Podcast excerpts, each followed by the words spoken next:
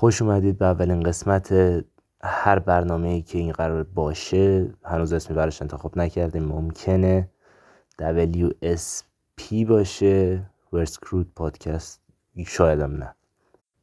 این قسمت از برنامه می‌خوام در مورد اینکه چرا زندگی برای جوانان ارزشمند نیست صحبت کنم. چیزایی که می‌خوام امشب در موردشون صحبت کنم بعضیشون مربوط به ایرانه ولی بیشتر مشکلات جهانیه خودم از زبان یک جوان 19 ساله ایرانی دارم صحبت می‌کنم و مطمئنم که این مشکلی که من دارم مشکل خیلی هست. خیلی از نوجوانا و جوانا هم سن و ساله خودم 18 ساله 19 ساله در روزمرهشون با یک درصد با یک مقدار خیلی زیادی شماتت مواجه میشن که چرا کار نمی کنی چرا درس نمی خونی این چه طرز زندگیه؟ دارم نقل قول می‌کنم متاسفانه. و خیلی از افرادی که مسنتر از این نسل هستن درک این مسئله رو ندارن که مشکلات این نسل خیلی بزرگتره و مشکلاتشون خیلی بحرانی تر و اگزیستنشال تره وجودی تره. چون که نسلی که قبل از ما بزرگ شدن با مشکلات ما رو در رو نبودن. نه اینکه مشکلاتی که ما داریم وجود نداشته باشه اون موقع بلکه امکان دسترسی بهشون وجود نداشته. مشکل اصلی این نسل دانشه. و دسترسی عجیب و غریب به دانش. هر لحظه زندگی این جوانان با اشباع اطلاعات همراه بوده. در مستطیل کوچیکی که در دستشونه و در مستطیل بزرگی که در خونشونه این نسل با جای جای دنیا آشنان و با مشکلات جای جای دنیا آشنان. و این یک بار مسئولیت عجیبی به شونی اونها می‌ذاره. همین که دوست من در مورد ارکیده آبشار که تنها در یک آبشار خاصی در گینه نو بود و امسال منقرض شد ناراحته.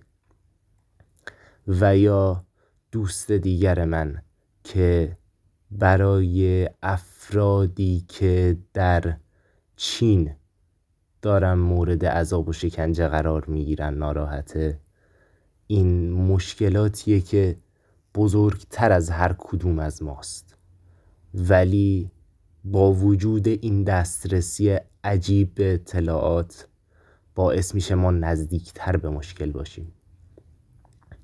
و این شمشیر دولب است چون افراد بیشتری قابلیت حل مشکل رو دارن چون افراد بیشتری به این مشکل دسترسی دارن ولی در عین حال افرادی که قابلیت حل مشکل رو ندارند اثرات منفی همچین اتفاقاتی رو خیلی نزدیکتر حس می‌کنن.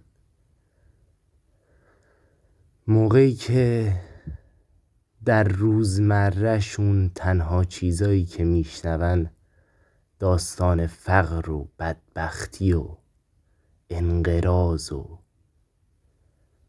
مرگ. انسان امید به زندگیشو از دست میده. امید به زندگیشو از دست میده چون که احساس, می احساس ناتوانی می‌کنه. و این احساس ناتوانی در زندگی روزمره و قابل دسترسش هم سرایت می‌کنه. کسی که هر روز می‌بینه افرادی که در جستن موفقیت زمین خوردن افرادی که فرصت هیچ گونه پیشرفتی رو نداشتن. دخترک هشت ساله ای رو می‌بینه که برای زندگیش باید دستمال بفروشه. پسر بچه ای رو می‌بینه که در سن دوازده سیزده سالگی به مواد روی آورده. چه می‌دونم مردی رو می‌بینه که با این همه موفقیت به گوشه خیابون پناه برده. با این همه دانش و فرهیختگی با این همه مدرک و سواد به کارتون خوابی رسیده. کسی که ضربه خورده از جای جای این زندگی. چه انسانی چه طبیعی. کسی که اینا رو می‌بینه در زندگیش. وجود امید براش قدغنه. بچه ای که از ده سالگی یازده سالگی مجبور فکر غذا و خونه مادرش باشه. بچه ای که مجبور از سنی که باید بازی کنه بزرگ بشه. بچه ای که درد دیده خشم دیده عذاب کشیده.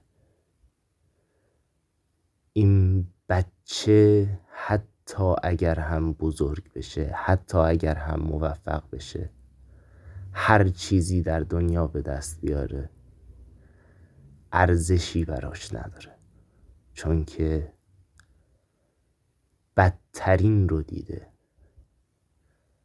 و بدترین رو چشیده و می‌دونه که بدتر از خودش هم هستن که نجات پیدا نکردن. هر چقدر بخواد تلاش کنه هر چقدر بخواد کمک کنه. درصد بسیار بزرگتری رو دیده. و این ذره کوچیک ماسه در این ساحل عظیم آرامش بهش نمیده. و این نسل این نسل از جوانان این نسل از نوجوانان خدایی در زندگی ندیدن. خدایی که در زندگی دیدن خدای طمع بوده خدای آز بوده. خدای آن انسانهایی که برای رفاه خودشون میلیون ها نفر رو به کشتن میدن. در ایران نه در جهان. خدای اون از ما بهترون که برای سود خودش از کودک کار استفاده می‌کنه. خدای اون از ما بهترونی که برای رفاه خودش به اندازه میلیاردها نفر به محیط زیست ضرر می‌زنه. خدای اون از ما بهترونی که برای ساعتش برای ماشینش برای خونش برای لوازم لاکچری و نوشیدنی ها و لذتاش میلیون ها آدم از پایه ترین حقوق انسانی منع می‌کنه. اگر خدایی که دیدن خدای واقعی باشه پس دنیا دنیا جای این جوانان نیست. شب بخیر.